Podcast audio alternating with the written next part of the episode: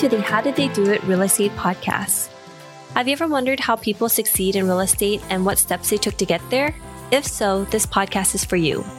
Your hosts, Sayla and Eileen Prack, interview top experts in the real estate community to share with you their real estate journey and how they achieved massive success. Our goal is to provide you with valuable real estate resources and to help you apply it to your own real estate goal. Welcome, everyone, to today's episode of the How Did They Do It Real Estate podcast. I'm your host, Eileen Prack. And today we're bringing you on a fabulous guest, Zamir Kazi, who started his career in real estate in 2013 after attending Florida State University buying and flipping duplexes. He's now the CEO of ZMR Capital, where he's acquired over 1.5 billion with a B of multifamily assets. And he's been the recipient of Streets 50 under 40 and is an active investor and board member of multiple early stage companies. So, Zamir, thank you so much for being here on the show today. I'm super excited to have you on. Welcome. Thank you so much. Uh, it's a pleasure to be on. Thanks for having me. So, Zamir, can you share with us a little bit more about your background and how you got started with real estate? Yes. So, I grew up, born and raised in Orlando, Florida went to Florida State for pre med. Average Indian family, you got to be doctor, lawyer, engineer, you know. And the last semester, I decided that being a doctor is not for me. So I actually dropped out my senior year of my bachelor's and uh, came back home. Started working at a call center selling vacation packages for Hilton and Marriott, and ended up kind of going off doing my own thing within the same industry saved up a little bit of money. And my father was like look you should invest in real estate. You know that's how people build generational wealth. So i knew nothing about real estate. I call one of my best friends philip and i said hey i want to buy some real estate. And he ends up finding me a $20000 short sale in lakeland florida. It was a complete dump. And i went on youtube and learned how to renovate it on my own and my now wife actually helped me renovate that unit, those two units. It took entirely too long to do, but we learned a lot and we fixed it up and sold it and then bought the other one next door and then bought the one next door to that. And then, you know, duplexes kind of turned into quads and then four turned into 20 and then 20 turned into 50 and so on and so forth. And we now have around 8,000 units that we own and we've got another thousand under contract so we'll be around 9,000 units here shortly. And we've got around a billion and a half under management. Of that, we purchased around 1.2 billion in the last 12 months alone. So we've been very active and but been at it for a while. Wow. I have to ask though, you were in pre med in an Asian family and you dropped out your senior year. I can't even imagine what that whole conversation looked like. It was very contentious. My family was not very happy. Dad thought I was going to be a failure. He's like, this is it. There goes the family. Thankfully, things worked out and I love what I do. And I couldn't imagine how if things were different and I were to be a doctor. And it's funny because I'm so queasy now with blood. And uh, really, yeah. And so my wife split her finger the other day, and she needed to get stitches, and I couldn't even look at it. And I thought to myself, like, being a doctor couldn't have worked out. It, it just it wouldn't have been good. It was meant to be. yeah, it was meant to be for sure. So when you bought that first property, you said it was twenty thousand dollars, and you renovated it, and then did you purchase that through traditional loans? And was it through the savings that you had saved up, everything like that? Like, walk us through kind of how that first one went for you. Yeah. So, uh, funny enough, this is kind of when the great financial crisis happened. Getting loans was not easy back then, right? So, I think lenders were still very skeptical. I didn't have a track record. Thankfully, I was very frugal and I saved up enough money to buy the property cash. My credit wasn't great at the time and I'd started my own call center business. So I had a little bit of, of money to invest. So was able to buy cash, renovate it all cash. And I, honestly, I had to do that for a good amount of time. Most of the deals that I bought were cash. And I was very green. I didn't know anything and I really had no mentors at the time. So finding out structures for hard money and special types of financing, I just didn't know about it. I didn't have a financing background, right? So I kind of learned on the fly going backwards, I probably would have come up with some better structures and unique financing strategies to do it differently. But that was kind of the path that I went on. And so, yeah, I bought it all cash and fixed it up myself. And then once I I'd say built up portfolio that was probably around, let's call it 500, $600,000 of all cash. I found a lender that basically gave me a blanket loan across their portfolio and took out the refinance the proceeds. At what point after you were purchasing duplexes, quads, triplexes, and you continued to scale up and build up your portfolio, at what point did you decide that you wanted to do this full time, or was it just kind of like you were doing something else on the side and then real estate on the side? And then when did that kind of all come into fruition? And you're like, no, this is it. I'm going to go full flourish into real estate. This is where I'm going to focus on. Yeah, that's a good question. So I was still doing the vacation package stuff while I was, you know, investing in real estate. And the whole plan was just to create mailbox money. In my head, it was okay, once I bring in $10,000 a month, that's enough money for passive income. And the business kind of started to grow arms and legs and a mind of its own. And uh, there came a point where I didn't have enough time to do both. Right. And there was a crossroad, and we were actually managing ourselves which looking backwards, I probably wouldn't do again. But I was okay, well, I can't do both of these. And where do I want to go? And I think for me, I love real estate and it's something that it's no deal is the same. And I really genuinely love doing what I do. So it was an easy no brainer for me. And again, I think the income that I was deriving from doing these deals was also surpassing my other gig. So you were buying all those properties up until like $500,000 portfolio, all in cash. And that was just through your savings and the vacation rental job that you were working? Yeah. So I had a partner too at the time. And so basically it was 250K from him, 250K from me. And we built up that money from selling the deal. So the first duplex that we bought was 20 grand and put in probably 10 grand. So we were in for 30. We ended up selling it for 90. Not too much longer. So not too far out. I think within a few months. So, you know, we built up seed money by just organically flipping deals. And I think starting back then, if I knew today what I know now, then I would have bought everything I could. You could basically close your eyes and pick anything on a map back then and you would have great. So it was timing. It was a function of time. We got it at a great time where everything was super cheap and things appreciated very quickly. And one of the things you mentioned was the goal was just to create mailbox money. And $10,000 of passive income was the initial goal. It's interesting. How did the $10,000 come about for you? Because $10,000 seems to be most everybody's like goal to begin with. They're like, I have to hit the $10,000 of passive income first. And that's like my first milestone that I need to meet. You know, I think it's a nice even number, right? Uh, for everyone, it's a good number to think of. I think, you know, it relates to about 120 grand a year. I think especially for it is a lot of money, right? When I started doing this, I was 24 and that's a lot of money for a 24 year old right? It's kind of life changing especially for passive income right? So for me that was the amount of my expenses at the time and it was definitely uh, just a number i had in the back of my head. But everything changes as you continue to go. You know it's like when I first started doing this, I think I had a, I remember I wanted to hit 100 units and then 1,000 units and then 5,000 units. And then the number was 10,000. I was like, well, you know, I'm going to stop when we hit 10,000 units. That's kind of the goal. And now I could never see myself stopping. That's another thousand units, you know, and so now I don't put a number on where I want to go. It's just keep working. Yeah. So the whole entire time when you're building up your portfolio, scaling, was it just an upward trend for you and it just continued to multiply and grow year after year after year? Yeah, but it took so long. I think a lot of people really, really kind of took off. I'd say right at 2020, at 2000, right when COVID happened, right? Because we started buying some bigger deals then, and we were probably one of the only groups that was doing deals when everyone was scared, and it paid off, right?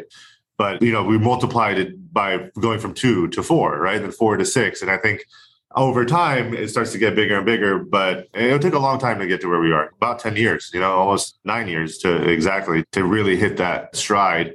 But yeah you know the goal was really to try to do just a little bit more than we did the year before right? And we've just kind of stayed consistent with that and it's paid off. What was it about your business model or how you looked at investing in real estate that helped to get you to where you are today? Because people could be in the in doing real estate for 10 years, but they might not see the same level of success that you and your business have been able to see. Like, what is it about your business that sets you guys apart? Or maybe Was there a turning point in your business that you had actually seen a huge trajectory in your growth that really changed everything and helped you get to where you are? Yeah, so I think there's been a couple things. So as I mentioned, I grew up in Orlando, Florida, and I don't come from a lot of money. You know, our family is not the middle class family, right? And whereas a lot of people have the benefit of raising money from friends and family or syndicating, I didn't. It was really my money, right? So I think one turning point was networking, right? So moving to California. We moved to California uh, about seven years ago. And when I came here, it was an opportunity to kind of reinvent myself and just kind of get in there. And I was the real estate guy, right? And started meeting a bunch of people and friends and just mentors, right? People that I surrounded myself with. And as I mentioned earlier, have let alone a college degree, I didn't have a finance background, right? So I didn't know how to structure these deals, how to find equity, right? And where to get it from to really scale, like, and again, building that syndication network as well that was a big turning point for me just to learn those things and sort of get a better network to start doing more and bigger deals right? So we went from doing again the smaller 10 20 unit deals so then we bought our first 100 unit deal right? And i think once you start doing you know the larger deals and you've got a couple good deals under your belt on, in terms of track record and a full term turnaround and exit that means a lot to especially institutional investors right so we didn't get our first institutional investor until 2018, but I think once we did, right, and we started going in and out of those deals, things start really started to change. And then I think the second one is growing our team. We've now have 27 people, I think, opco level. And the first employee we hired was in 2018 as well when we got that institutional deal. So I, both of these things happened at the same time but you can't do everything yourself. And once we really brought and started bringing in people to do asset management, construction management, it gave us time to focus on the things that we're good at. I'm good at is finding deals and raising money. Right. So, and then thankfully, you know, this is kind of by chance, it's uh, right timing. But one of the companies that my first employee came from, Colt, he was at a company and that company at that same time decided they were going to sell all of their units. They had around 20,000 units and they were winding down their portfolio. And I was able to take around 20 people from that company. And basically, we weren't a startup, right? We had track record, they had track record. We had this whole whole infrastructure now in place, institutional infrastructure that really gave us validity and a lot of trust in the community. We love hosting this show. When we started this podcast, we were doing all the editing and post production ourselves. Now, we are very excited to have this particular company as a partner of the show to do all the post production for us because it gives us the freedom to focus on the two things we care about serving you, our listener, at a higher level and growing our own multifamily business. If you are like Sayla and me, then you want to add value to others while scaling your business. A podcast is the best way to do both, and we invite you to contact Adam Adams.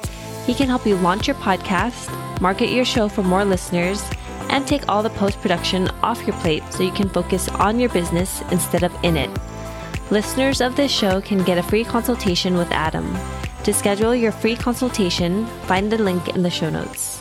In 2018, when you decided to hire out your first employee, how did you determine what was the first role that you needed to outsource to somebody on your team? Well, that first role was asset management. And I think asset management, when you're first starting out, everything you're doing is I need to find deals, right? Then I need to raise money. But now once you have deals and you raise the money, what now what? Right. So yeah, the property management company, this is a big deal. It was a 472 unit deal. It was in Atlanta where we didn't have, we weren't from there and we didn't have boots on the ground there. So it was a big undertaking, right? A lot of renovation scope, and it was just a little bit too much for me to handle and try to grow the business, right? So we made a conscious decision to say, hey, we need to bring someone else in who's really good at this, right? And the goal is is we want to do 20 more of these deals, so we can't do this on our own. It's time to bring in that next person to help grow. And what I think is coincidental is the more people I hire, the bigger the business gets right? So I think a lot of people are afraid to take on that payroll, right? But you've got to think of it as an investment into the company, you know, and into yourself. At what point in your business did you realize, you know, like you had mentioned, some people are afraid to outsource it and to take on the payroll, um, bring on other team members, incur those expenses. At what point did you decide that, hey, this is the right time for us? You know, it is an investment, but this is going to help us move forward?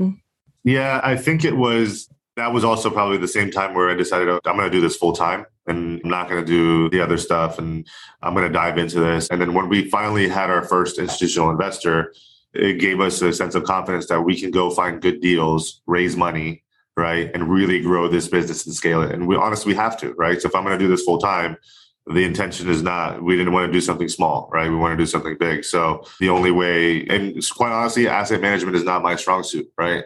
So well, I want to find people that are going to complement my weaknesses, and we did.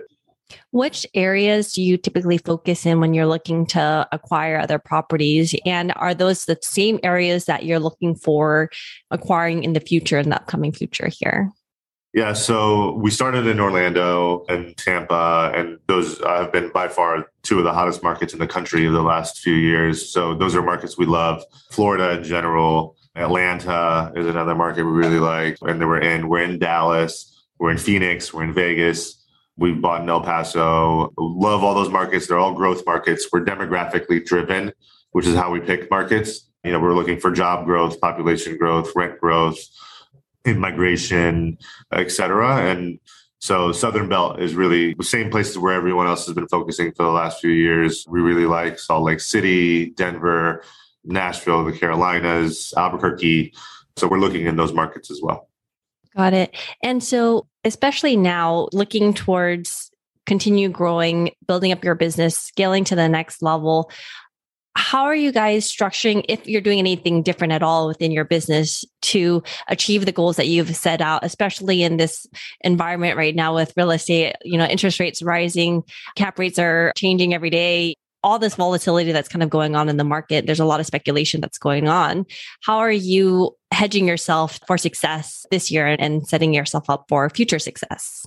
Yeah, you know, oddly enough, we a lot of people are pencils down right now, you know, and they're taking a wait and see approach. And I think, look, the volatility is basically, I think, around the capital markets, right? So I feel like cap rates are kind of people have an idea of what they want to pay and you just don't know where the debt's going to come in these days, right? And I think a lot of buyers over the last you know year or so have been going towards uh, higher leverage, and you just can't get deals to pencil negative leverage these days. And I think the way we're looking at things and trying to get deals to make sense is we are looking at 55 to 60% on the leverage, very low leverage, low risk, right? Going to the agencies. And look, the yield's going to be a little bit lower. I think investor expectations have to change because of the market and the interest rates go high. But we definitely don't want to be negative leverage and we want to be in a good place. I think in a time like this, debt has to be your friend. And when you look at, you know, the last cycle, debt got everyone in trouble, right? So I think you got to have